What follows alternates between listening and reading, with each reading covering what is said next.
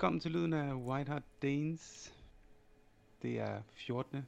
afsnit af anden sæson. Mit navn er Andreas Tavlofter, og jeg har taget på mig den tunge opgave at øh, være vært for podcasten her morgenen derpå efter Sporting besøg i Tottenham. Uh, uh, 1-1 kamp. Meget kontroversiel afslutning med en varkendelse offside på Kanes mål, og hele Spurs Twitter brænder fuldstændig sammen. Uh, jeg har heldigvis to gode uh, kompiser med mig her i dag, og uh, ja, jeg ved ikke, drenge, er I lige så trætte som mig, Mark? Uh, velkommen til. Du var på stadion. Ja, det var var der jeg. nogen på stadion? var der nogen på stadion, der troede, at det var offside, da det mål gik ind? Nej, altså det, vi, vi, vi, øh, vi, vi hvad det, fejrede det alle sammen helt vildt og hoppede rundt og, og råbte og skreg, så der var ikke, øh, den, den så ikke offside ud, for, men altså, jeg sidder også øh, bag målet, ikke, så det var lidt svært at se, og den var også selvfølgelig millimeter, ja. millimeter offside. Øhm, men altså, efter reglerne, så er den offside, men, men, men det gør ikke, Mm. det gør ikke såret øh, mindre smertefuldt. Øhm, så altså, jeg synes, det værste ved det, det var, at, at, at det tog så lang tid. Jeg tror, det var 4-5 minutter næsten. Altså, det er helt vildt jo. Hvis de er så... Øh, hvis reglerne er så uklare, så, så, eller ikke uklare, hvis det skal tage så lang tid at, at, at dømme det, så, så, så må der være, alt. der må være en eller anden grænse. Det ved jeg godt, det er også der sidder her som sådan sårede Spurs-fans og siger det her. Det, det kommer ikke til at ske øh, i realiteten, men, men det er fandme for længe at, at sidde og vente 4-5 minutter på en, på en afgørelse, synes jeg. Hvor, hvor meget, kan du mærke, nu er du sæsonkortholder, øh, kan du mærke en forskel i måden, du fejrer sådan scoring på i forhold til før, nu hvor at, du ved, du potentielt skal igennem sådan et varetjek? Øh, Ja, det, det absolut.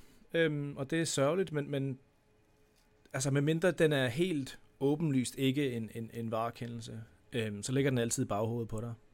Øhm, Mm. vi, vi fejrer, alt- du, du fejrer altid, du, hop, du, du, du hopper og råber og skriger og, og, og, og giver krammer og kysser og alt det der ud, men, men, du, øhm, men den er der altid i baghovedet på dig, at, at man lige skal, okay, efter vi har fejret, så skal vi lige tjekke skærmen, så ryger hovedet lige til højre for at kigge, for at kigge på den nærmeste skærm op i hjørnet og, og, og se, om der er noget var tjek. Øhm, men altså, øh, hvis det, hvis det er en åben, åbenlys øh, scoring, så, så, så er der ikke noget. Så er det bare ren ekstase som normalt. Øhm, men i går, altså, selvfølgelig stod vi og hoppede og skreg, og det var, det var en sidste, sidste hvad hedder det, minuts øh, winner, angiveligt. Ja. Øh, men, men den lå stadig i baghovedet. Det gjorde den, desværre.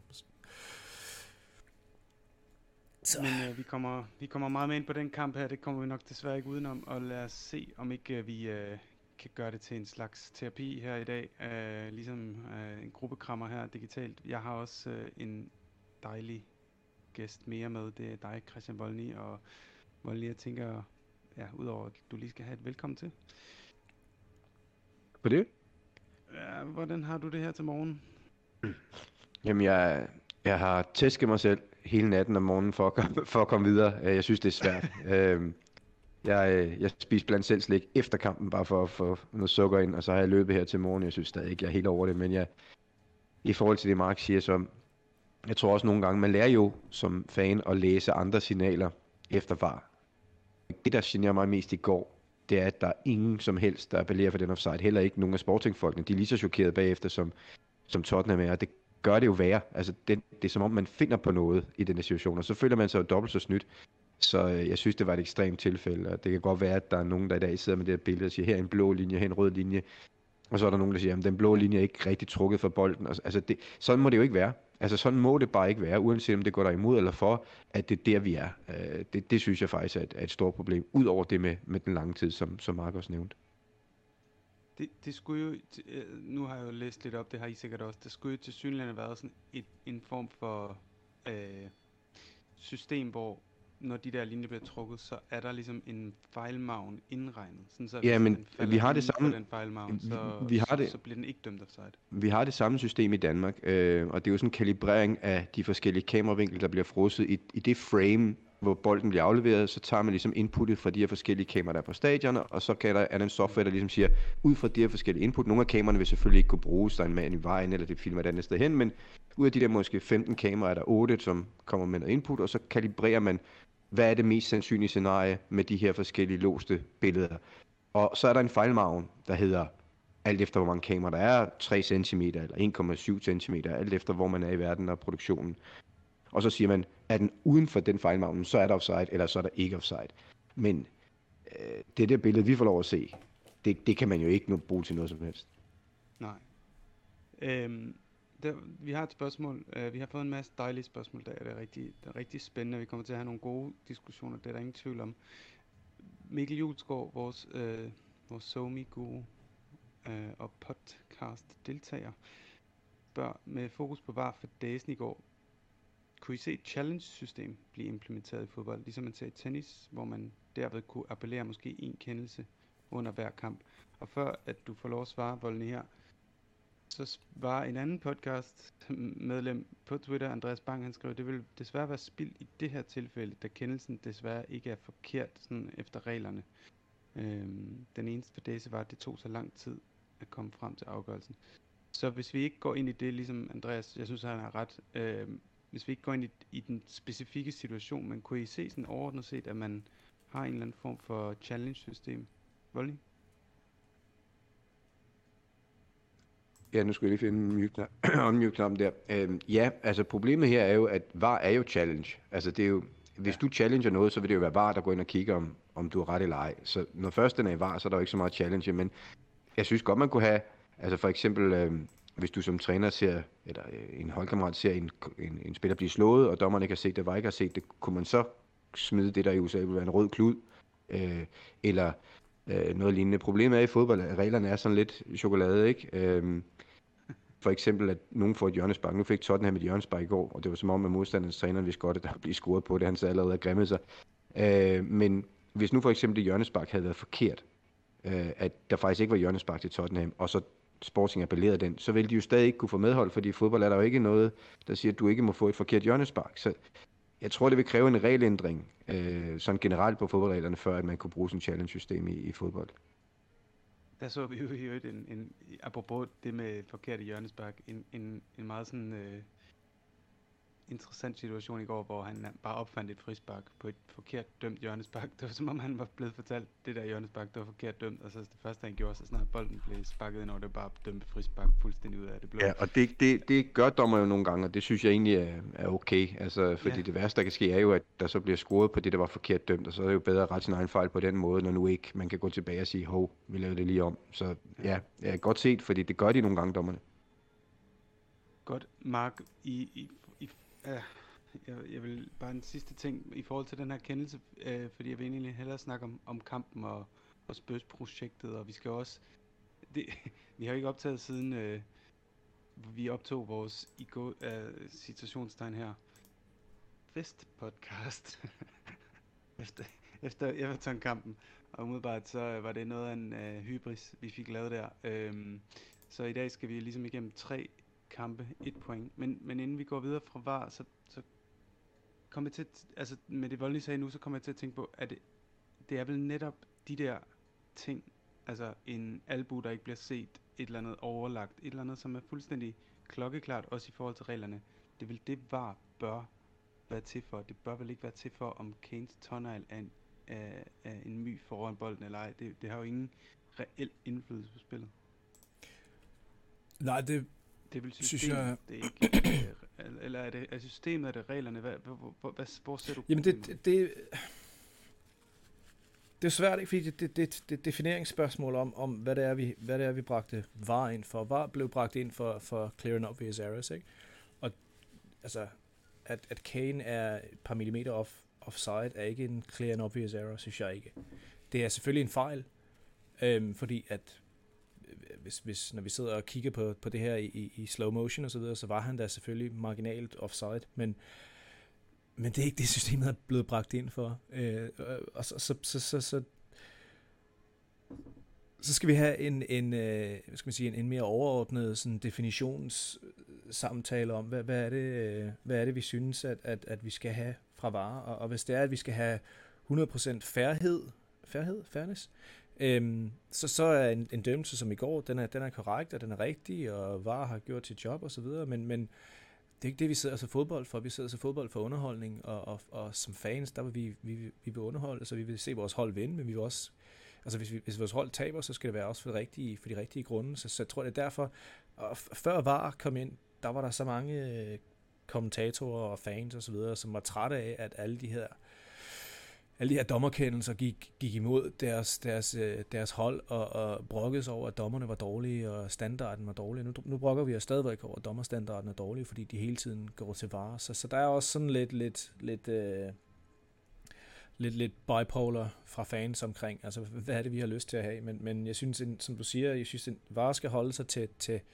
det, som det blev bragt ind for, det var at dømme clear and obvious errors, og det, det var i går ikke. Øhm, så hvis der er sådan lidt, øh, og der synes jeg måske, at VAR, skal, VAR har også taget det her, det her højde, øh, det er ligesom om det er sådan en overlord, det skal det ikke være, det skal være hjælp til dommeren. Så hvis dommeren han dømmer, at der er mål, øhm, så, så synes jeg ikke, VAR skal kunne over, overrule ham på den måde. Øh, jeg synes for det meste, der, der, der dommerne bruger VAR som sådan en, øh, som sådan en, en, en krykke, øhm, og det synes jeg er lidt, det synes jeg er lidt forkert. Men altså, whatever. Vi kan snakke om varer i, i hele afsnit, så lad os rykke videre. Ja. Ja, jeg vil, jeg vil ønske, at de lavede en, en, en regelændring. Nu hvor man kan gå ind og være så præcis, så, så synes jeg, man burde sætte en lidt større øh, som en grænse for, hvornår man er offside. Altså, jeg synes ikke en, en tårnegl. øh, jeg synes, man bør sige, men, okay, men man Andreas, kan, man kan må, ja.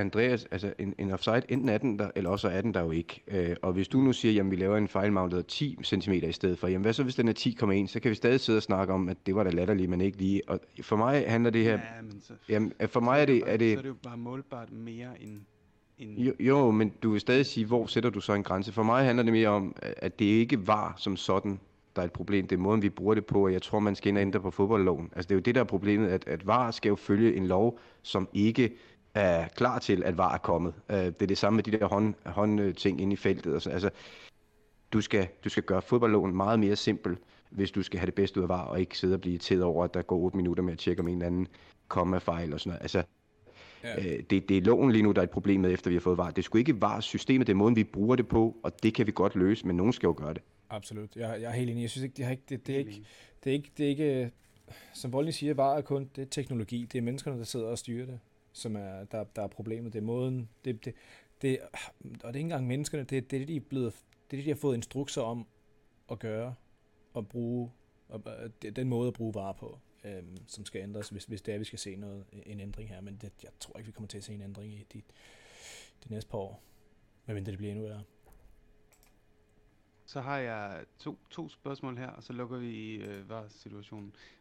Det ene, det er baseret, det er, det er fra øh, Twitter, hvor jeg lovede at tage det med fra Stanford Strange, som er en Chelsea-podcast, som ofte synes, det er øh, interessant at debattere med os øh, på Twitter, og det er man selvfølgelig meget velkommen til. Han spørger, er det okay at kalde dommer for indavl, og her vil jeg gerne indskyde på Twitter i tweet, fordi kendelser går imod ens hold. Hvor går grænsen for, hvad man kan sige på Twitter, synes I, øh, i sine følelsers vold? Altså, Mark, du du er vist uh, mere eller mindre stoppet med at følge vores, vores Discord-tråd under kampene, fordi vi, fordi vi er så mange, der ventilerer, uh, og bølgerne gik også uh, relativt højt i går uh, i frustration. Uh, men det er jo et, hvad skal man sige, et lidt lukket rum, vi har. Uh, Twitter er jo åben. Hvad, hvor synes I grænsen går uh, på Twitter? Så længe man ikke er racistisk eller homofobisk eller på andre måder øh, hvad hedder det, fornærmer folks baggrund, eller deres personligheder, eller deres, deres øh, handicap, eller whatever. Altså, whatever. Hvis ikke du kan lide, hvad folk siger, så mute dem, mand. Ryk videre. Voks op. Altså. Helt klart, det synes jeg, at det, det, det, det, det godt øh, uh, Twitter-fjær. Uh, øh, hvis du ikke folk siger, så, så mute dem, fordi det er jo sådan en, en, en skrue uden ende, ikke? Altså på, på Twitter, der vil altid bare være stemmer, som du bliver irriteret over, eller er uenig i, eller føler dig truffet over. Du kan, man kan jo også gå ind og, og anmelde, hvis man synes, nogen er gået over stregen, så kan man uh, anmelde Det har jeg da selv gjort et par gange. Uh, jeg ved ikke, om du har noget, du vil tilføje, Voldny, eller tilføje, eller så vil jeg spørge dig ind til Conte. Hvad vil du hellere svare? Uh, sige noget om Twitter, eller sige noget om Conte? Jamen, jeg tror egentlig, svaret er næsten det samme. Øh, ja. Vær nu bare ordentlig for helvede, ikke? Altså, brune hoved.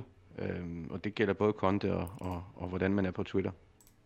Fordi Conte står til, har jeg lige læst på Twitter, at eventuelt få en forøget straf ud over sit røde kort, på grund af de øh, kommentarer, han kom med i pressekonferencen, hvor han, han udvandrede efter et spørgsmål, som var, hvor han svar var 3-4 minutter langt eller sådan noget, øh, hvor han sagde øh, blandt andet, I don't see honesty in, i den her beslutning, var beslutning. Øh, ja. Og det vil sige, at han, han, han lægger en masse ting mellem linjerne, øh, og det kan faktisk betyde, at han hverken kan få lov at kommunikere med truppen, eller være i, i øh, hvad hedder det, spillertunnelen og sådan nogle ting, øh, før og efter og under kampen mod Marseille. Hvad er din reaktion på, på hans måde at takle på? Han er jo også i sin følelsesvold der, ikke? Ja, ja, men det er hammerende uprofessionelt, øh, fordi vi kan jo alle sammen godt forstå ham. Det er ikke det, men der er bare en forskel på, som Mark har betalt for at sidde derinde og være frustreret. Ham der får rigtig mange penge for at holde hovedet koldt. Øh, det synes jeg godt, vi kan forlange af ham, øh, specielt efter kampen. Det, der sker på sidelinjen, okay, men det der bagefter, som nok gør, at han kan få en forlænget karantæne nu, det synes jeg, det er uprofessionelt, og jeg synes faktisk også, det er lidt pinligt. Øhm, men jeg forstår ham jo godt, og han er meget italiensk øh, i går efter kampen. Øhm, jeg har en, jeg er jo italiensk gift og har været det siden, jeg har været sammen med min kone siden 1998. Det vil sige, at jeg også har et ret øh, langvarigt forhold til min svoger. Og til EM i 2004 i Portugal, hvor Danmark og Sverige spiller uafgjort, og dermed sender Italien ud. Øh, det, det er der stadig nogle af hans venner, der indimellem bringer op. Altså som et faktum, at Danmark og Sverige snød Italien fordi tyv tror altid, hver man stjæler og så videre, ikke? Og, og det, sådan er Italien nogle gange. Der er altid, hvis noget går galt, så, så er det altid, du ved, det er også de andres skyld, og, og, og vi er blevet snydt her, og, og de mener det sgu, og, og det er noget, der kan vare rigtig længe, og så kan du sidde og bruge, jeg har snakket med de her mennesker lang tid, og sagt, prøv sådan er det ikke, og den kamp, og prøv lige at se, og ja, ja, det er fint nok, ikke? Men her, så mange år senere, de tror det stadig, virkelig. Øhm, så jeg tror også, der er noget kulturelt i det, men det ændrer ikke på, at det er uprofessionelt, og det skal ikke ske. Jeg synes også, det er lidt pinligt for klubben, at, at der står en manager og siger, at det her var ikke sket for andre og, og alt muligt andet. Altså, det er, hvad det er. Situationen var der jo. Alle kan jo se, hvad der gik galt og hvordan det var. Så, så altså, kom nu videre. Lad os øh, gå lidt videre ind i kontesnakken, fordi vi kommer ikke til at gå kampene sådan igennem med, med fin kamp, det tror jeg ikke, man kan sige. Altså, man, vi kommer ikke til at finkæmpe dem, øh, fordi der er tre. Vi kommer nok til at fokusere lidt mere på sporting her. Øh, men Mark, sådan helt overordnet, Conte, nu er det, et, et, nu er det cirka et år, øh, han har været her. Øh, så sådan på, hvis man laver sådan en, en mini-status, man kan sige, i det lille perspektiv, så kommer vi fra tre kampe med et point, to nederlag og, og en uafgjort. Øh, spillet virker dårligere nu, end det var i april-maj på alle parametre. Altså vi er sådan ligesom nedadgående i forhold til vores XG, expected points og sådan noget, hvor vi virkelig bare hvad skal man sige, hamret derudad i, i foråret i ligaen. Øhm, der er uforløste transfer, som vi nærmest ikke har set, eller som ikke rigtig er blandet ind endnu. Øh, han beder mere tid, og der, han bliver, der bliver pæbet, bla bla bla. Men på den anden side, hvis man kigger med de positive briller, så, så har vi jo stadigvæk en tredjeplads. Vi, det er i vores hænder med Champions League. Øh, vi kvalificerer os til Champions League der er rigtig mange ting at være glad for. Hvor, hvor står du i forhold til projekt Conte lige nu? Jeg har ikke nogen problemer med Conte stadigvæk. Jeg synes, altså, jeg kan godt høre, hvad, jeg kan godt høre, jeg godt forstå, hvad Volden siger omkring hans, hans umodenhed nogle gange, men som Volden siger, han har et, han har et, et, et fænomenalt temperament, så, så, så det tror jeg er noget af det, det, det, det sure, man tager med det søde øh, med, med Conte. Altså, vi har ikke, Conte er en af vores bedste, de bedste manager, managers, vi nogensinde har haft. Øh, jeg ved godt, Poch, han, han, han formåede en del med os, men det, det var ikke med det samme. Øh, vi er i en dårlig stime af form. Øh, har ikke spillet super overvældende denne sæson, men vi er stadigvæk nummer tre i, i, i Premier League. Vi har tabt tre af vores sidste fem kampe, øhm, men ligger stadigvæk nummer tre. Altså, det, det, det, er, det er de eneste tre kampe, vi har, vi har tabt i ligaen øh, i år. Så, så øh, pointmæssigt er der ikke, er der ikke skide meget at, at gå i panik over. Altså, Newcastle ligger nummer 4, der er stadigvæk to point ned til dem, og de har spillet samme kamp som os. Altså, øh, jeg kan godt forstå, hvorfor der er noget negativitet, fordi vores forventninger blev skruet så højt op. øh, efter den måde, vi endte sidste sæson på. Øh, med Son som Golden Boot winner, og Conte er en world beater, en lead manager osv. osv. Og vi, vi, vi havde to gode vinduer, synes jeg stadigvæk, selvom jeg ved at der er noget mening, der måske vil vende sig omkring dem. Øhm, men der er mange faktorer, der, der spiller ind her. Jeg tror, jeg, for mig, der er, det, der har det mindre at gøre med, med, med Conte som manager, og det har mere at gøre med, hvor, hvordan vores jeg synes, hvordan vores spillere øh, reagerer til den her lille øh, stime af dårlig form. Øhm, vi skal se noget mere positivitet fra dem. Øhm, jeg ved ikke, hvad der sker. Jeg tror, jeg tror de er, er, er lidt, lidt opsatte på at øh, ikke at blive skadet før World Cup, øhm, øh, før VM. Det tror jeg spiller ind. Øh, jeg, jeg har ikke set meget fra Kane de sidste tre kampe. Jeg har ikke... Øh, øh Son prøver stadig, øh, men har ikke set ud, som om han øh, er lige så skarp. Øh, Højbjerg fik et, fik et lille, fik et lille hvil. Det gjorde Romeo også. Jeg tror, det, det ligger i baghovedet på, på mange af dem. Øhm, så det tror jeg har mere med, med, med at gøre med den her øh, form, dårlige formkurve. Øhm, jeg synes ikke, vi skal begynde at, at gå i panik over Conte endnu. Øh, hvis, han er vores managermæssigt, der er han vores største chance i siden Poch, øh, og, og, og lang tid før det også, siden Ossi næsten. Vi, vi har fået en masse spørgsmål om Conte, så Volley, jeg, jeg ved, du også har en masse tanker omkring det her, så jeg vil prøve at ligesom aktivere dine tanker med nogle spørgsmål. Øhm, for eksempel, så spørger Christian Friberg Tyholm Jacobsen, er det Conte eller spillerne, den er gal med? Det er jo den anden top, top, top træner i træk. Altså, der hopper han lige lidt hen over Nuno, tror jeg. Og øh, også øh, vores egen, øh, hvad hedder han, vores assistenttræner, der øh, i kort tid var øh, træner for os også. Mason, Ryan Mason. Øhm, mm, Ryan Mason, ja tak. Øhm, men han siger, at det er den anden top, top, top træner i træk, som ikke virker til at få det ud af spillerne, vi forventer. Pointhøsten er godkendt, men spillet virker ikke til at flyde. Er det, er det content, eller er det spillerne, Voldny? Men, men man kan jo ikke skille de to ting ad. Altså det, det synes jeg ikke, man kan. Øhm, hvis, hvis, det, hvis du kunne det, øh, så havde man jo gjort det. Altså hvis, hvis man følte, at man bare lige kunne skifte træneren, og så vil alt være godt, så vil man jo gøre det. Øh, de, de her spillere spiller for Conte. Når de spiller godt, spiller de for Conte. Når de spiller skidt, spiller de for Conte. Det, det er ikke så simpelt, at man bare kan sige, at det er den ene eller den anden. Øh, det er noget, som lige nu øh, de fejler sammen. Øh, jeg er sådan set enig med, i, i noget af det, Mark siger. Altså, der er ikke nogen, der kan sætte en finger på, at Conte er en hammerende dygtig træner. Det er jo dokumenteret. Øh, men, men det behøver jo ikke altid at betyde, at at, at, at det er et godt match, uanset hvor du så sætter ham hen. Øhm, og det har også noget at gøre med, at er ledelsen den rigtige til ham? Er han tålmodig nok? Øh, har han lang, det lange lys på? Og der er mange ting, der spiller ind. Øhm, for mig, jeg, jeg, jeg går ikke så meget op i resultater. Øh, det kan også godt være, fordi jeg er blevet gammel, eller fordi jeg har arbejdet så mange år i fodbold. Så jeg går meget op i at kigge på, hvor, hvor processen får hen. Øh, og det er jo det, der bekymrer mig. Det er ikke det der med, at jamen okay, vi ligger stadig i nummer tre, og alt stadig inden for rækkevidde. Ja, ja, fint nok.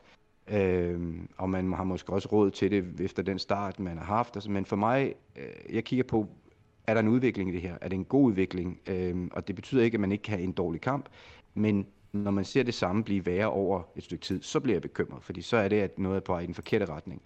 Og, og det ser jeg lidt af nu, øh, og det er nok mest derfor, jeg er bekymret øh, omkring, vi har, om vi har det rigtige, den rigtige sammensætning lige nu. Og jeg, jeg kan også godt blive bekymret, når den, der er ansvarlig for det, reagerer ved at sige, at jeg skal bruge nogle flere penge. Øh, det synes jeg sjældent er et godt tegn. Øh, det kan også godt være, at det er bare mig, der, der er farvet af, af en fortid. Men hvis man så skal... altså nu, du, nu hentyder du lidt til hans kommentar efter United og Newcastle-kampene, hvor han ligesom bliver ved med at sige noget som, hvis jeg skal være djævelens advokat, han har sagt fra starten, at det, det, det er et projekt, der vil tage tid for ham at, at, at ændre øh, klub og trup i forhold til at kunne spille med der, hvor han gerne vil spille med, og det er om at, at vinde titler. Øh, men at han ligesom på den måde, ja, throw them under the bus, hvad siger man på den, giver spillerne skylden lidt for dårlige resultater, frem for at tage noget af det på sig selv, ikke? Øhm, men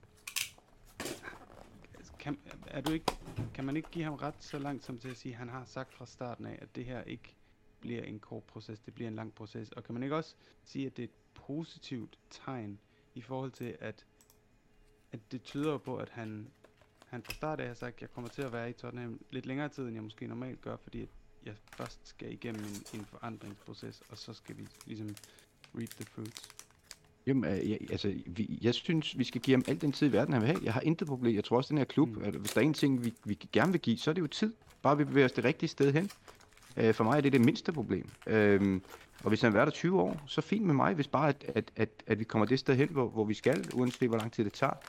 Øh, men det er en, en manager, som sidste sæson dygtigt tog et hold og gjorde dem top 4. Det hold har han tilført otte spillere til efter hans eget valg. Han har brugt flere penge, og dem har han fået lov til at bruge uden problemer, end nogen anden manager i klubbens historie. Og nu står vi på den anden side af det.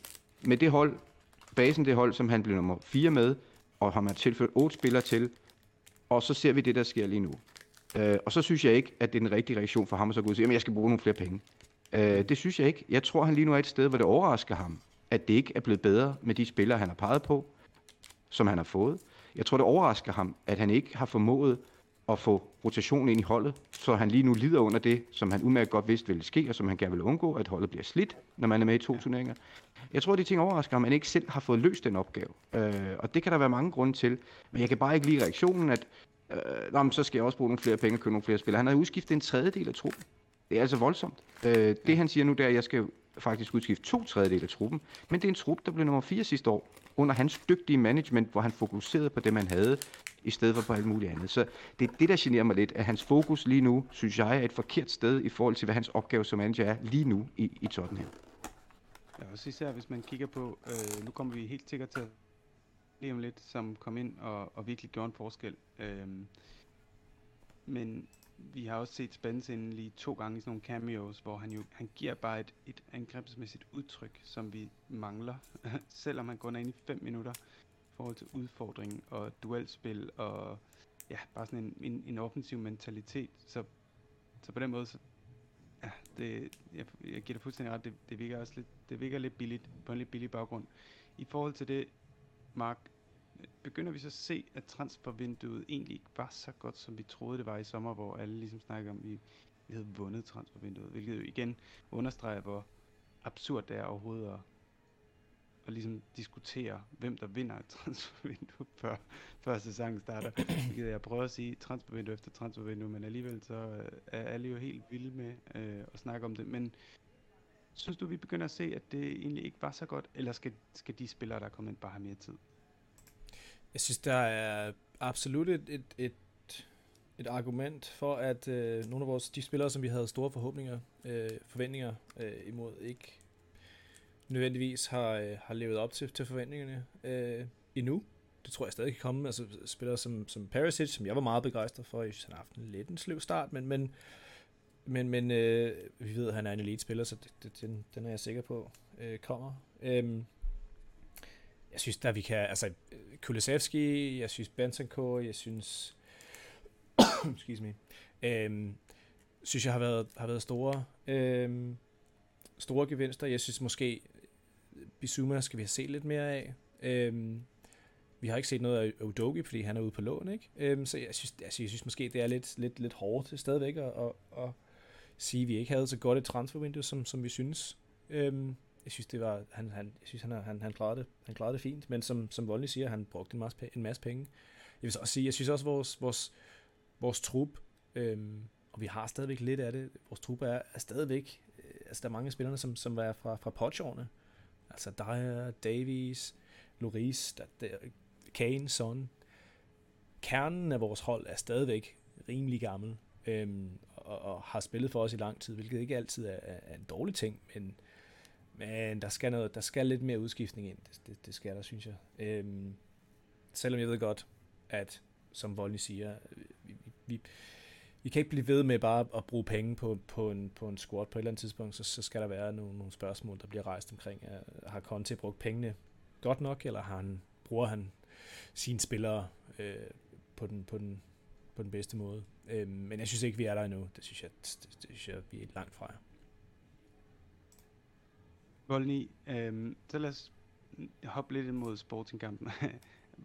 Fordi jeg synes på en eller anden måde, da, da jeg sådan ligesom reflekterede over det her i morges, uden at kunne sove af forskellige årsager, men blandt andet på grund af frustrationer og øh, følelsen af, at nu skete det igen. Nu kommer der en regelændring på grund af noget, der skete mod Spurs. Og en, ja, altså, jeg havde sådan en Pedro Mendes øh, følelse i kroppen i går, ikke? Øhm, men så her i morges, så tænkte jeg, kamp, det var nærmest en Spurs i et mikrokosmos. Første halvleg var vi langsom, reaktive, kunne ikke komme tæt på dem. Vi manglede kreativitet. Vi havde ikke nogen vilje til at vinde anden bold. Vi havde ikke nogen præcision i vores afleveringer. Så snart, at det skulle være første eller anden berøringsafleveringer, der var massevis af individuelle fejl, og så videre, og så videre. Mens at i anden halvleg så vi ligesom det, som føler jeg, vi altid har skrevet på sådan i ugevis. Vi fik en kreativ spiller ind i, form af helt uden at tage en anden kreativ spiller ud nødvendigvis. Altså vi rykkede motor ned på øh, højre vingbak.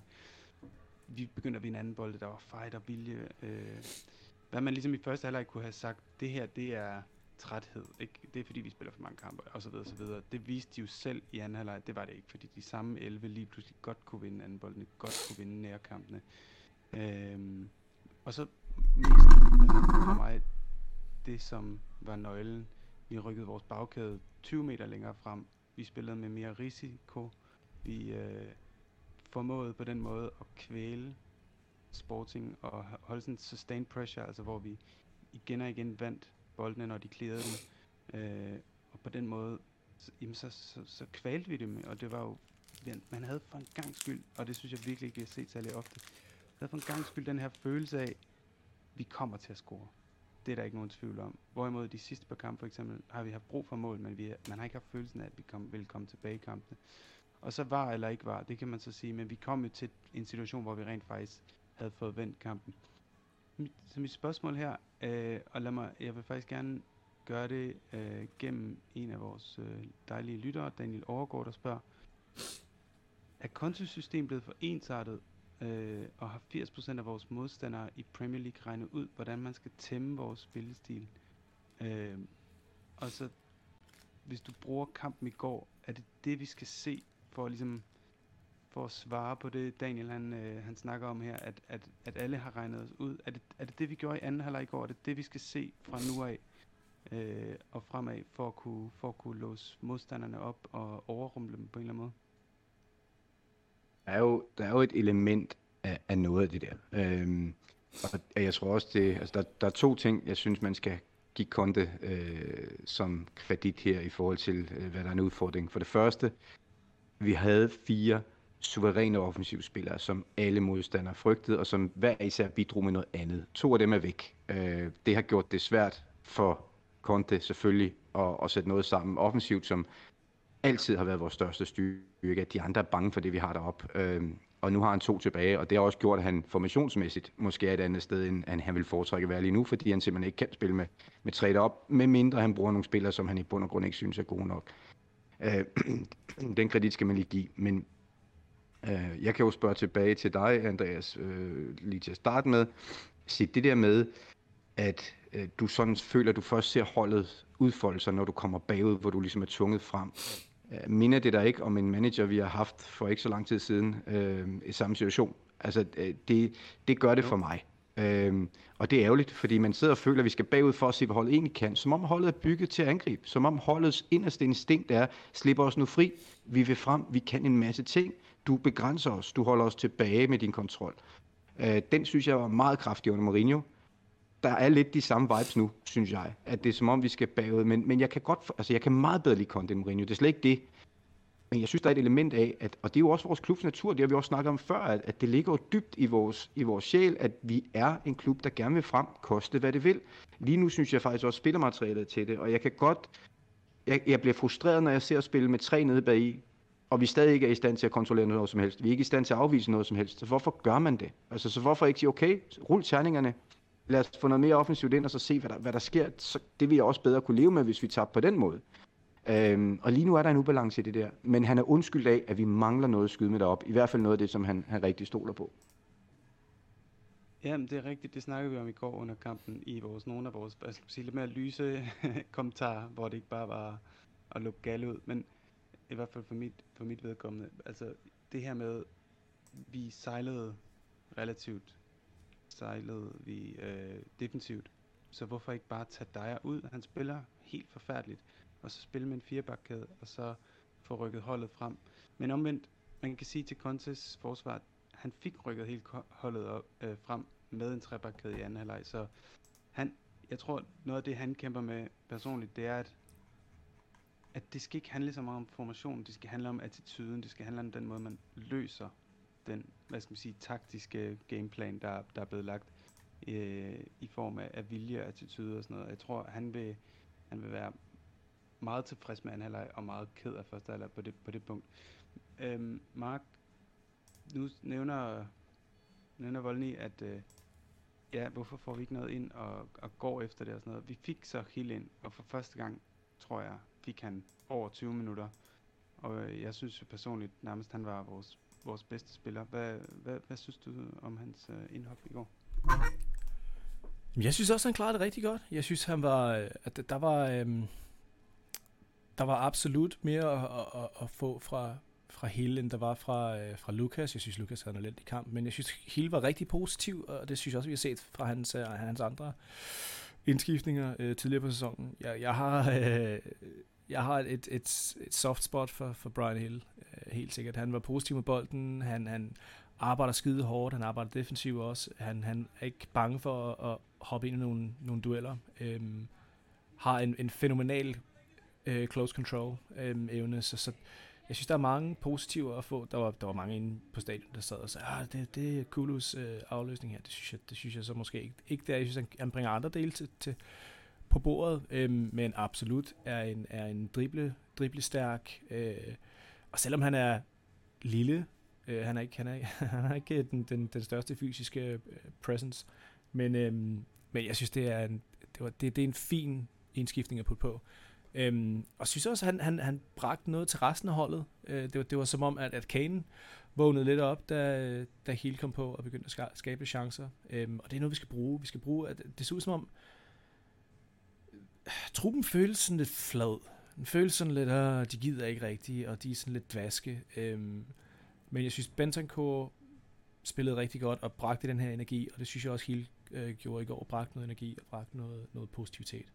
Så øh, jeg ved ikke, om han er klar til at starte i Premier League nu, men han har, han har gjort det rigtig godt i hans, øh, hans, hans øh, få subs, øh, hvad hedder det, performances her, så, så ja, fint spiller. Voldelig, kan du, forstå, kan du forstå, han har jo nærmest kun fået reel spilletid i Champions League i år. Han har været mere eller mindre unused sub, tror jeg, hver gang i ligaen.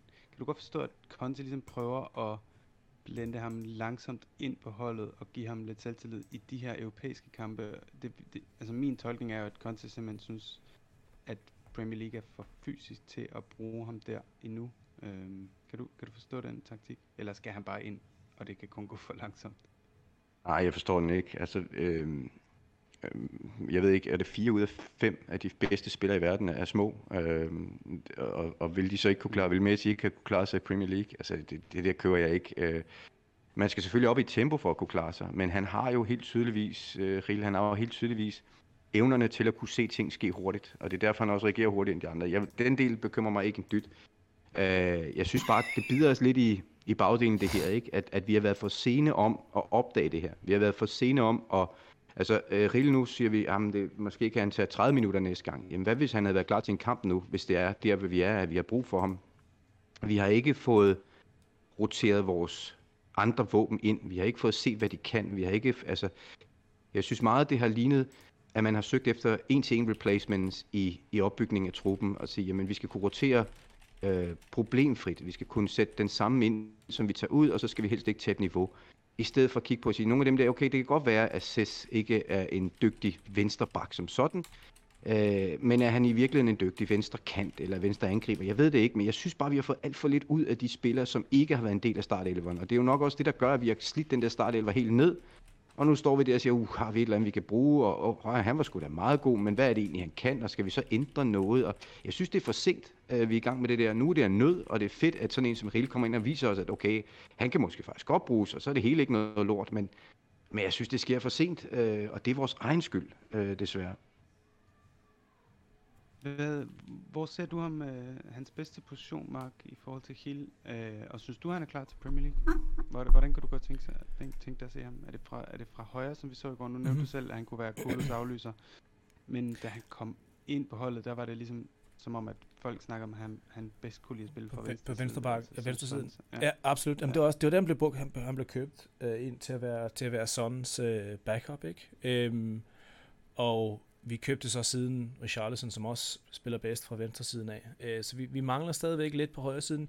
Jeg synes faktisk, han så okay ud på højre siden i går. Øhm, han er han er højrebenet, så så øh, så smide ham ud på højre siden, der får man ikke lige, der får man ikke lige så meget af ham, fordi vi, en spiller som ham er ikke en spiller, som, som vi skal bruge til at, til indlæg fra, fra højre siden med højrebenet ind. Øhm, så, øh, og, og, og fordi han er højrebenet, så mangler vi også den her evne til at, at cutte ind, og så trække over på venstre benet og lave indlæg den måde. Øhm, men altså, hvis, hvis vi bruger ham som en, øhm, som en højre side forward, øh, hvor, han, hvor han skal drible lidt mere, og måske, måske tage bolden hele vejen ned til, til, til baglinjen, øhm, og så lægge, lægge korte øh, ind, indlæg øh, derfra. Der synes jeg, han så okay. Det, det gjorde han meget i går. Øh, og han blev også brugt meget som en decoy øh, på vores dødboldsituationer. Øh, hvis I lagde mærke til vores, vores, vores øh, hjørnespark, som han faktisk vandt en del af i går. Øh, der blev han brugt som, som den, den, øh, den fjerne decoy, hvor han løber frem og tilbage. Øhm, og han blev ved med at tr- trække forsvarsspillere ud. Han, han, han skabte virkelig en masse kaos, øh, som også det er en af de ting, som vi altid har, har sat pris på med Lukas. Ikke? Han er den her lidt kaos, ka- kaos-spiller, øhm, og, og forstyrre vores, øh, vores modstanders forsvarslinje. Der har vi meget af, der har vi meget af det samme fra, fra Hill, men han er altså øh, måske to-tre gange bedre på bolden, øhm, er hurtigere end Lukas, øh, er lidt mere væver også. Øhm, så, så øh, jeg synes, altså, jeg kunne, jeg kunne rigtig godt tænke mig at se ham i Premier League, men jeg tror stadig, Conte synes, han er lidt for, øh, lidt for slender, desværre. Øhm, men altså, 3-4-3 er en mere angribende øh, opstilling, og øh, hvis vi spiller 3-4-3, så er jeg absolut fan af Brian Hill over Lucas Moura. Jeg synes ikke, jeg synes Brian Hill gjorde nok i går til, at hvis det er en 3-4-3, og, og, og historisk set, der ville vi spille Moura, så synes jeg, det, det, det skal være Brian Hill fra nu af. Det, det, det er der ikke nogen tvivl om.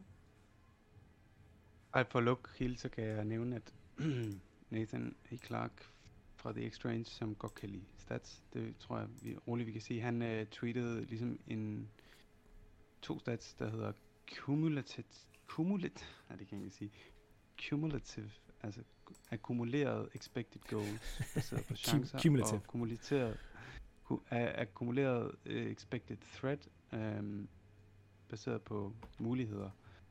Og i begge de her to, der ligger Sporting og Tottenham ligesom og sådan nærmest side om side hele kampen, indtil Hill kommer på banen.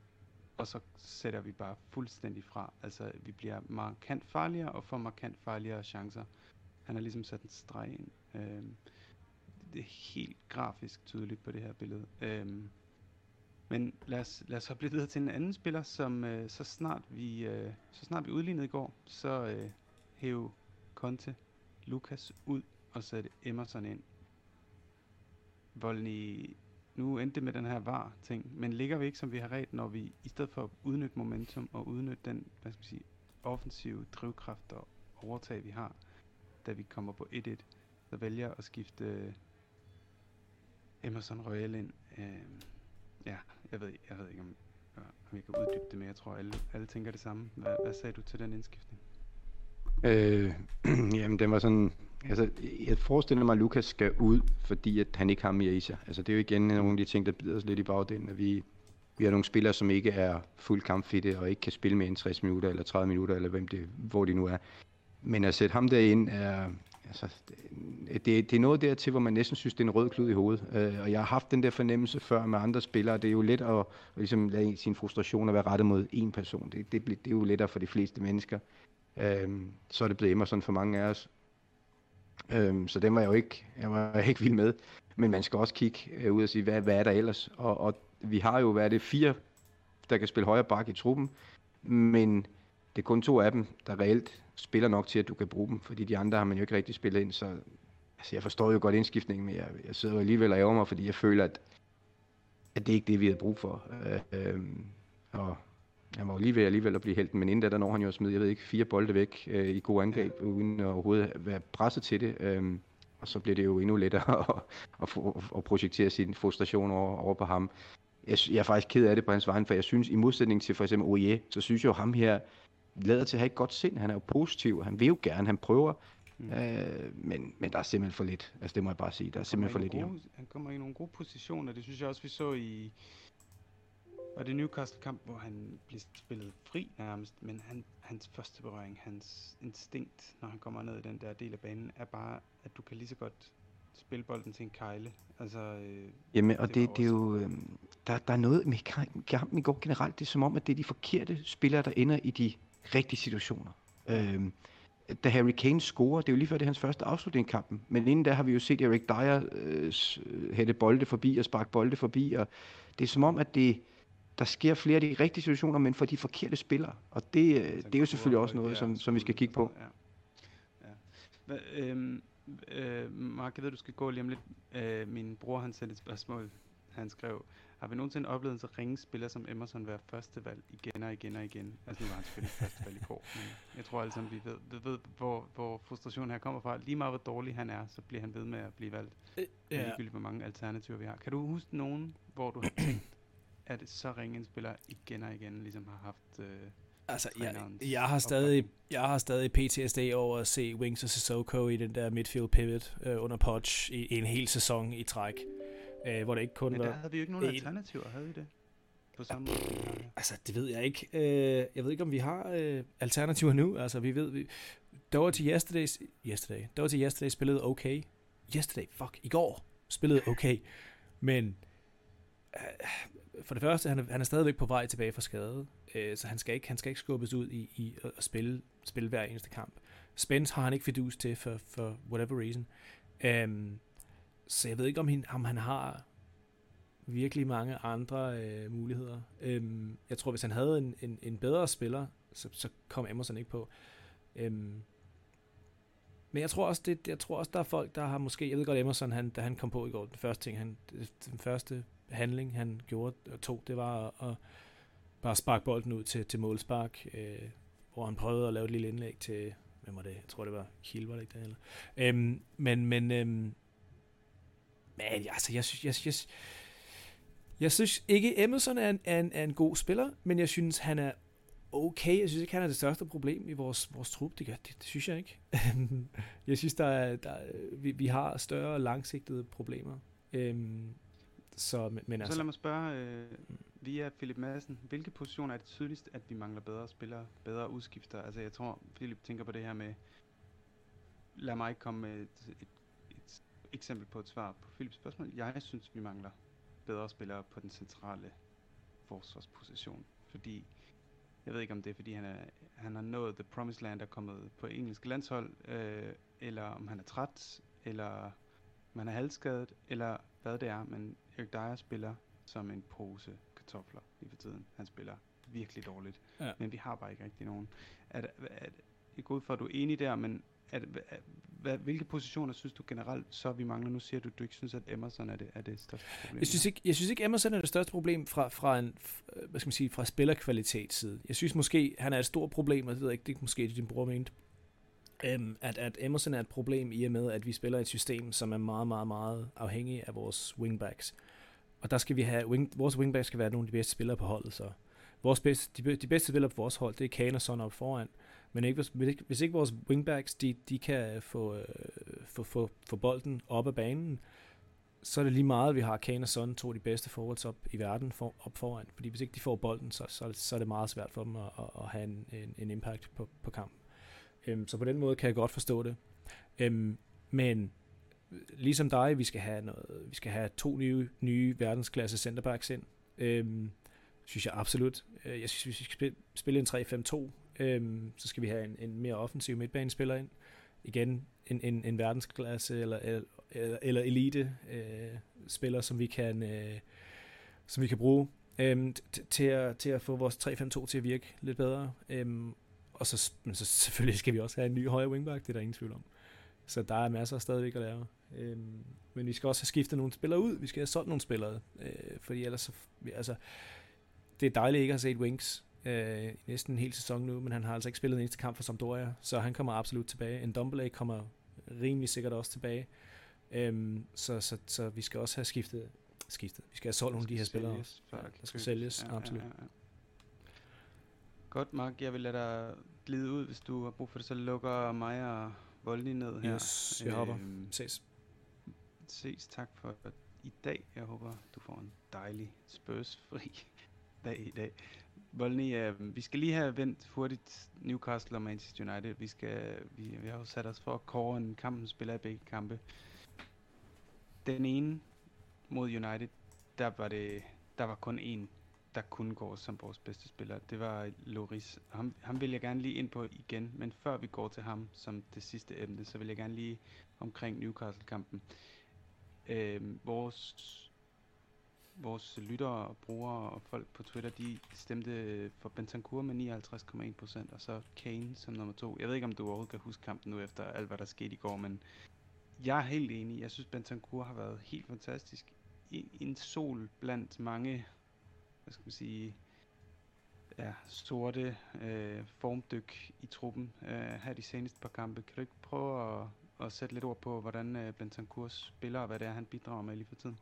Jo, altså jeg synes også, det er mere stabiliteten og, og, og synligheden, som jeg som glæder mig. Øhm, jeg synes, han har ligget i skyggen af Pierre Emil. Øh, jeg synes, Pierre Emil har været vores bedste spiller længe, indtil for ja, en lille håndfuld kampe siden, hvor der kommer den her naturlige nedgang. Måske han slik, måske er det noget andet. Men, men jeg synes, Bentancur, det er vigtigt at se, at han så over. Altså han ligesom er trådt op og kunne mærke, okay, nu, nu er Pierre lidt nede, nu er det mig, der skal bære det her. Og det, det, sådan kan man jo altid se karakteren i en spiller. Og det er langt fra alle spillere, som, som har det der i sig, øh, som selv kan tage over, når nogle andre øh, går lidt ned.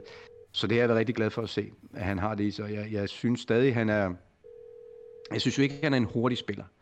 Men jeg synes, han er begyndt at, blive, at vise mere, at han er en intelligent spiller. Han er forudseende, øh, og han også ser de rum, hvor der kan opstå en mulighed og det er jo også det, han gjorde mod, oh, okay. mod Sporting i går. Altså det der hovedstød, han hætter ind, øh, så endnu er det nok heller ikke. Altså øh, det vil nok ikke være ham, vi, vi satte derind, hvis det endelig var, der var en, der skulle komme højt.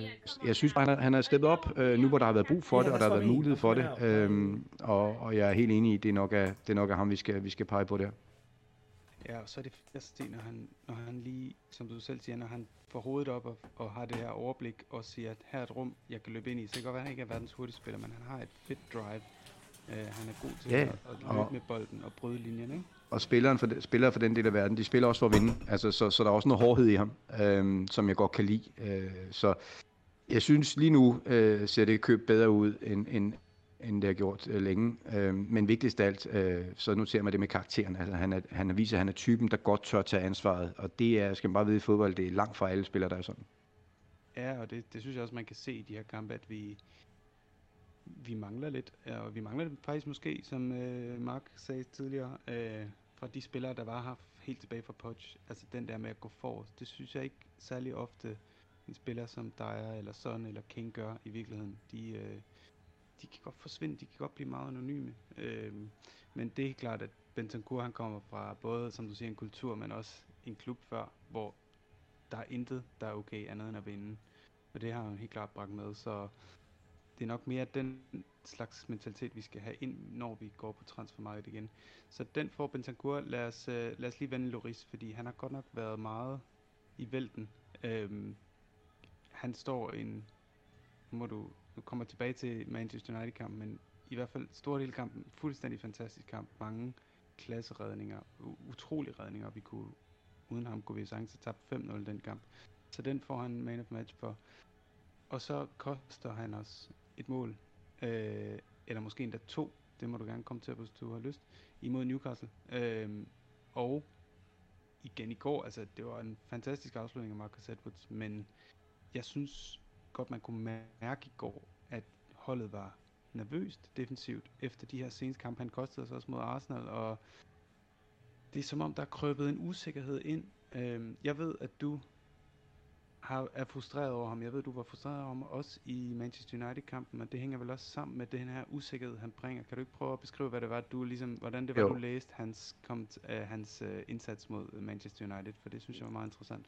Jo, men også, øh, jeg vil bare lige også lige melde klart ud, at, at øh, det her, altså jeg, jeg var også en af de få i, i vores øh, lille forum, der i, der i sommer, synes vi, jeg synes, vi skulle have skiftet ham ud. Altså jeg var ikke så glad for at forlænge ham. Øh, men så, så det skal også sige, at jeg har jo måske også farvet af, at jeg, jeg længe har følt, at, at ja. det er nok en målmand, vi, vi kan få bedre øh, som type. Men det er klart, du, du snakker om en verdensmester, du snakker om vores anfører, du snakker om en spiller, der har været der i 10 år, og det skal man også huske at anerkende, og derfor vil jeg også helst have det sluttede i godsøjne på toppen. Øhm, og, og der synes jeg, vi er, det vil være for sent til, at det kan indfries. Øhm, det der mod Manchester United, ja, han står jo en fantastisk kamp og redder utrolig mange bolde, men for mig er en god målmand på et hold, som gerne vil være et tophold, det er ikke ham, der forhindrer dig i at tabe 5-0, hvis du alligevel har tabt 2-0. Det er ham, der sørger for, at du får point i de kampe, hvor at, at det bliver afgjort øh, tæt. Og, og det er for mig Newcastle-kampen, Sporting-kampen. Det, det, det er sådan nogle kampe. Øh, og der var han der jo ikke. Øh, mod Manchester United, det du hensyder til, det er, altså vi starter jo faktisk den kamp godt. Altså det, det er en lige kamp, hvor vi faktisk nok er de farligste. Og så har han en, en kæmpe blunder, som skaber enorm usikkerhed, hvor United lige ved at score. Øh, og efter det, så sejler vi resten af kampen. Og så har han en masse gode redninger, men vi sejler i resten af kampen. Og jeg kan ikke sidde og sige, at det er hans skyld, at vi taber momentum i kampen. Jeg siger bare lidt det samme, som du så mod, mod Sporting. Det skaber en usikkerhed, når en målmand kan finde på at lave de der ting ud af ingenting. Og, og, og det skaber også en usikkerhed i, i, på et hold, at en modstander kan være farlig bare ved at få bolden op øh, 10 meter uden for de felt, ligesom Marcus Edwards i går. Altså hvis det er en målchance, øh, så har du et problem på et fodboldhold, som kommer til at sprede sig. Så, så øh, det er der, jeg har min udfordring med, med Hugo, at der er sgu for meget op og ned, øh, og der er for meget usikkerhed, der spreder sig, og det er det sidste, du har brug for for din, for din skanse og din anfører. Det, det er det. Mm. Bare for at lukke Loris, så, så så jeg også nogle, øh, og hørte nogle stats omkring ham, at hans shotstopping, som jo altid har været hans altså hvor han jo har været fuldstændig fænomenal og en af verdens aller, allerbedste. Der er, en, der er en, en metrik, som hedder noget med, ja, det hedder jo altså noget med X, gør det ikke det? den, det jeg kan ikke huske, hvad det hedder, men den, den handler ligesom om, man måler øh, chancernes størrelse, og så hvor gode målmændene basically er til at lidt ligesom øh, en, en angriber kan være bedre end sin XG, så kan målmanden også være bedre end sin XG imod, ikke? Øh, han, kan, han kan redde holdet, eller han kan han kan kostholdet. Og der var Loris for 3-4-5 sæsoner siden, der lå han på sådan noget plus 10. Altså han lå med sin shotstopping, undgik vi så mange mål på grund af ham. Øh, men nu er han nede. Gradvist er han bare faldet sæson efter sæson. Når man kigger på gennemsnittet i forhold til de redninger, han har, så er han rent faktisk ikke så god, som man måske tror, han er. Han, han er nede på at være en god, men ikke en outstanding, ikke en i særklasse øh, verdensklasse keeper. Han er, han er en god overmiddel keeper, der... Ja, og det, og det kommer ikke bag på mig, at, at det den var det gået, for det er også mit indtryk. Mm. Men, men det der er min udfordring her, det er jo ikke... Altså tallene, de, de viser der over en sæson, eller hvor lang tid de nu går tilbage, og siger, her ligger han i snit. Men den største udfordring er jo, hvis du så siger, at de fejl, der har trukket den forkerte retning, kommer i de kampe, hvor, hvor vi kunne have vundet, hvis bare lige han havde... Altså det er jo ikke et drop i en 4-1 sejr. Det er det ikke. Det er et drop, når vi tager 2-1 eller spiller 1-1. Og, og det er jo der forskellen ligger, hvornår laver du også de fejl. Det, det er jo det, tallene ikke, ikke viser. Hold, netop, ja, fordi det er jo også noget af det, han, han har været, lavet mange fejl mod Arsenal eller, eller andre store Ja, i, i, de kampe, ja. i de kampe, vi ender med at kalde sæsondefinerende. Og det er jo rigtig uheldigt. Om, jeg kan huske det VM, hvor han vandt med Frankrig. Der kostede han, var det i finalen eller semifinalen, hvor han, hvor han også øh, simpelthen kostede dem et mål med et kæmpe Jamen det var mod Kroatien, ikke? Øh, I finalen. Ja. Men der var de så så, gode offensivt, at de vandt jo alligevel. Men det er, altså det er jo ikke det, man har brug for, hvis du virkelig vil bygge et hold, som, som er stabilt, og, og som ikke falder, og som føler, at, at, at vi har en ryggrad her. Så, så er det jo ikke det, du har brug for. Og, og uh, sorry to say, men for mig er det ikke noget nyt. Uh, jeg har altid holdt af ham. Han har været en kæmpe del af den her klubs historie, men jeg tror, den er grimt, hvis ikke snart der bliver taget en, en voksen beslutning. Men hvad er det så for en keeper, vi skal have? Fordi han, han laver fejl, og ja, han er en god shotstopper. Det er vi enige om selvom han måske er blevet lidt mere normal på det punkt. Øh, men han er relativt ringe med fødderne. Øh, han er blevet lidt bedre til at komme ud af sit mål, men han, han laver stadigvæk nogle fuldstændig vanvittige beslutninger, ligesom vi så mod Newcastle.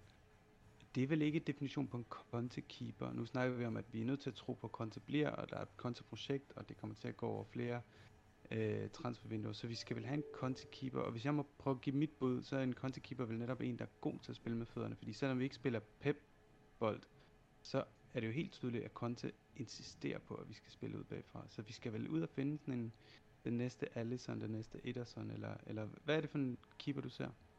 Jamen, det, det er interessant det der, fordi øh, hvis vi skal ud og finde en ny jurist, så skal vi ud og finde en, en keeper, som vil passe til os de næste 10 år. Øh, og, og så skal du også vide, hvilken retning er det, man går. Og, og der er det jo altså, der er det jo ikke irrelevant, om det er Pochettino, der stod for det, eller om det er Conte, der står for det de næste 10 år. Altså, det, det, er jo, det må være en forudsætning, man ved det. Hvis vi leger det Conte, øhm, altså i 2018, der begyndte jeg første gang at snakke højt om at skifte Juris ud øh, omkring VM, øh, hvor han havde en høj værdi, og hvor der var nogen på markedet. Det er der blandt andet, at Allison ryger til Liverpool og så videre. Øh, Leno er også på markedet på det tidspunkt. Øh, men der gør vi ingenting, og siden har der ikke rigtig været det der gode moment for at skifte målmænd og få de gode. Jeg tror til sommer kunne være en, en okay mulighed. Der vil være nogen på markedet. Øh, altså, folk snakker om Henderson. Øhm, vil han være en god målmand for Tottenham? Er han en god målmand? Ja. Vil han være en god målmand til Tottenham? Jeg tror, det er lidt for meget shotstop over ham. Jeg er enig med dig. Vi skal, vi skal også have en, som, som kan noget med fødderne, og som øh, også kan sætte nogle folk afsted med nogle lange, præcise udspark og så videre. Så jeg vil nok også hele til den side. Øh, jeg vil rigtig gerne have Allison. Øh, det bliver nok svært.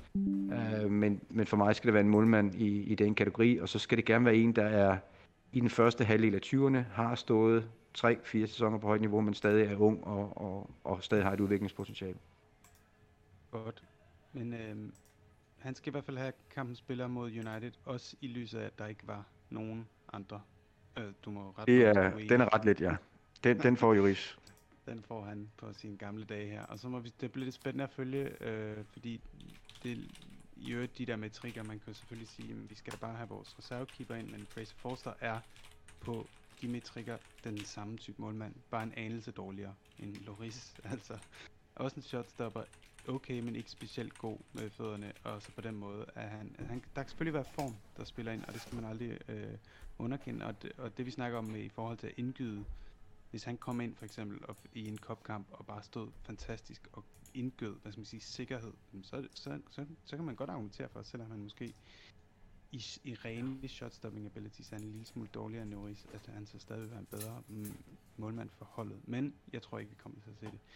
Jeg vil gerne slutte bare en lille smule på en positiv øh, akkord her, Volny. Fordi nu, nu, nu er der rimelig meget dum og gloom her den sidste uge. To nederlag, en, en meget bizarre varekendelse i overtiden, der gør, at vi ikke kommer videre i Champions League. Men kan vi ikke godt blive enige om, at der er stadig en masse positive ting, som Conte og spillerne, når pulsen kommer ned, de kan sætte sig ned og sige, det her, det kan vi bygge videre på. Vi har stadig Champions League i vores hænder, og vi skal faktisk kun have uafgjort på grund af, hvad skal man sige, matematikken, så skal vi kun have uafgjort i Marseille. Eller kun, det er Stade Velodrome, det er ikke noget sjovt sted at spille. Men igen, for at tage de positive briller på, Marseille har en dom, hvor de må ikke have, jeg tror det er sådan hardcore tilhængerafsnit, det skal være tomt i den kamp, på grund af tilhængere, øh, hvad skal man sige, optøjer. Så det bliver ikke et fuldt gyngende stadion, vi skal ned til. Derudover så øh, kan vi faktisk principielt gå videre. Det ved jeg ikke, om det er en god ting at have i baghovedet, men vi kan faktisk gå videre, så jeg, hvis vi taber. Øh, hvis de to andre hold spiller uafgjort, så tror jeg rent faktisk, vi går videre på... Det må I ikke hænge mig op på, men jeg sad og kiggede lidt, regnede lidt på det, og det ligner faktisk, at vi, vi selv med et nederlag ville kunne gå videre, hvis vi var heldige. Um, Marseille, Marseille kommer på 9 point, hvis de vinder. Vi har, lige nu har vi været... på point med de to andre hold, og ja, men, men, ja, men de, hvis de spiller uafgjort, ja, men det er jo indbyrdes opgør, og der er vi jo dårligere mod Sporting, men bedre mod Frankfurt. Frankfurt er så bedre mod Sporting, altså, så det bliver, det ja, bliver på målscoren. ja, ja, så bliver det bliver på målscoren, fordi Marseille vil så en etter. Ah, hvis vi tager den af. Uh, kun et mål for, ah, vi må nok hellere få en uafgjort. Lad os, lad os bare lukke den. Ja, ja, så, så kan vi jo glæde os over nu, hvor vi er på et positivt note, at vi er så gode på udbanen i Europa jo. Så der er jo masser at falde tilbage på. ja, øhm, men det er jo, øh, ja, det er rigtigt der fik du lige slået pusten. Nej, det var ikke mit. Vi skal jo starte et sted, ikke? Vi må videre. Vi har også, bare lige for at kværne de argumenter af, jeg har, så har vi ligaposition, og man kan sige, den her bizarre VM-situation, vi har, Voldelig, den kommer jo, som det ser ud lige nu, til at spille ind i vores fordel, ikke? Fordi man kan jo godt argumentere for, at noget af det, vi struggler med, det er øh, vi, vi, som vi snakker om, vi har ikke fået spillet vores nye spillere ordentligt ind. Måske er der nogle systemting, der ikke helt sidder. Jeg tror, Conte vil rigtig gerne have bare en uge på træningsbanen med de her spillere, ikke? Og det får han ikke, fordi vi spiller hver tredje dag. Og sådan er det jo bare. Men på den måde, så håber jeg, at VM-pausen kommer til at, at blive en fordel for os, fordi vi simpelthen får lukket den her meget svingende og lidt øh, negativ periode, og, og kan komme ud på en, med en frisk efter VM. Øh, er du enig, og har du ellers nogle andre positive øh, nyheder for os, som vi kan gå hjem på? Altså det der med, med relation, altså relationerne er jo det vigtigste, når du vil have øh, nye spillere ind. Og det bliver jo svært, når, når mange af de etablerede spillere er til, til VM. Og det er der jo så mange fra truppen, der skal. Øhm, men, men altså, jo flere vi kan hvile, jo flere man kan træne, jo, jo bedre er det selvfølgelig. Øh, selvfølgelig vil det, være, vil det være en god ting. Øh, ellers på positiv siden, synes jeg, du skal gøre din bror opmærksom på, at han bare skal være glad for, at han ikke øh, så Tottenham hver uge i, i 90'erne for eksempel. Så havde han, så havde Emerson ikke været den spiller, han havde mest irriteret over i, i sit liv. Det kan jeg roligt sige til ham. Hvem, hvem, hvem, hvem vil du så, hvem vil du Jamen, jeg havde, jeg havde jo en god? affektion. Dengang, jeg var så rasende på hed Clive Allen, sådan en lille vensterbak, vi havde. Altså, eller ikke Clive hvad hedder han? Han hed Clive... Øh, Angriber. nej, ikke, han hed Clive... Øh, øh, Colin Cal Calderwood? nej, nej, nej, nej. Det var sådan en lille øh, mørk fyr på venstre bak. Øh, det må jeg lige tjekke op på. Men, men, jeg kan bare sige, Jeg dengang- Vi var sure på Steve Carr, men han var højre bak, så det var ikke... Ja, og han, var jo, han blev, Steve Carr sagde vi jo nej til. United kom faktisk og bød mange penge, penge på ham, hvor vi sagde nej, fordi han skulle være anfører i klubben.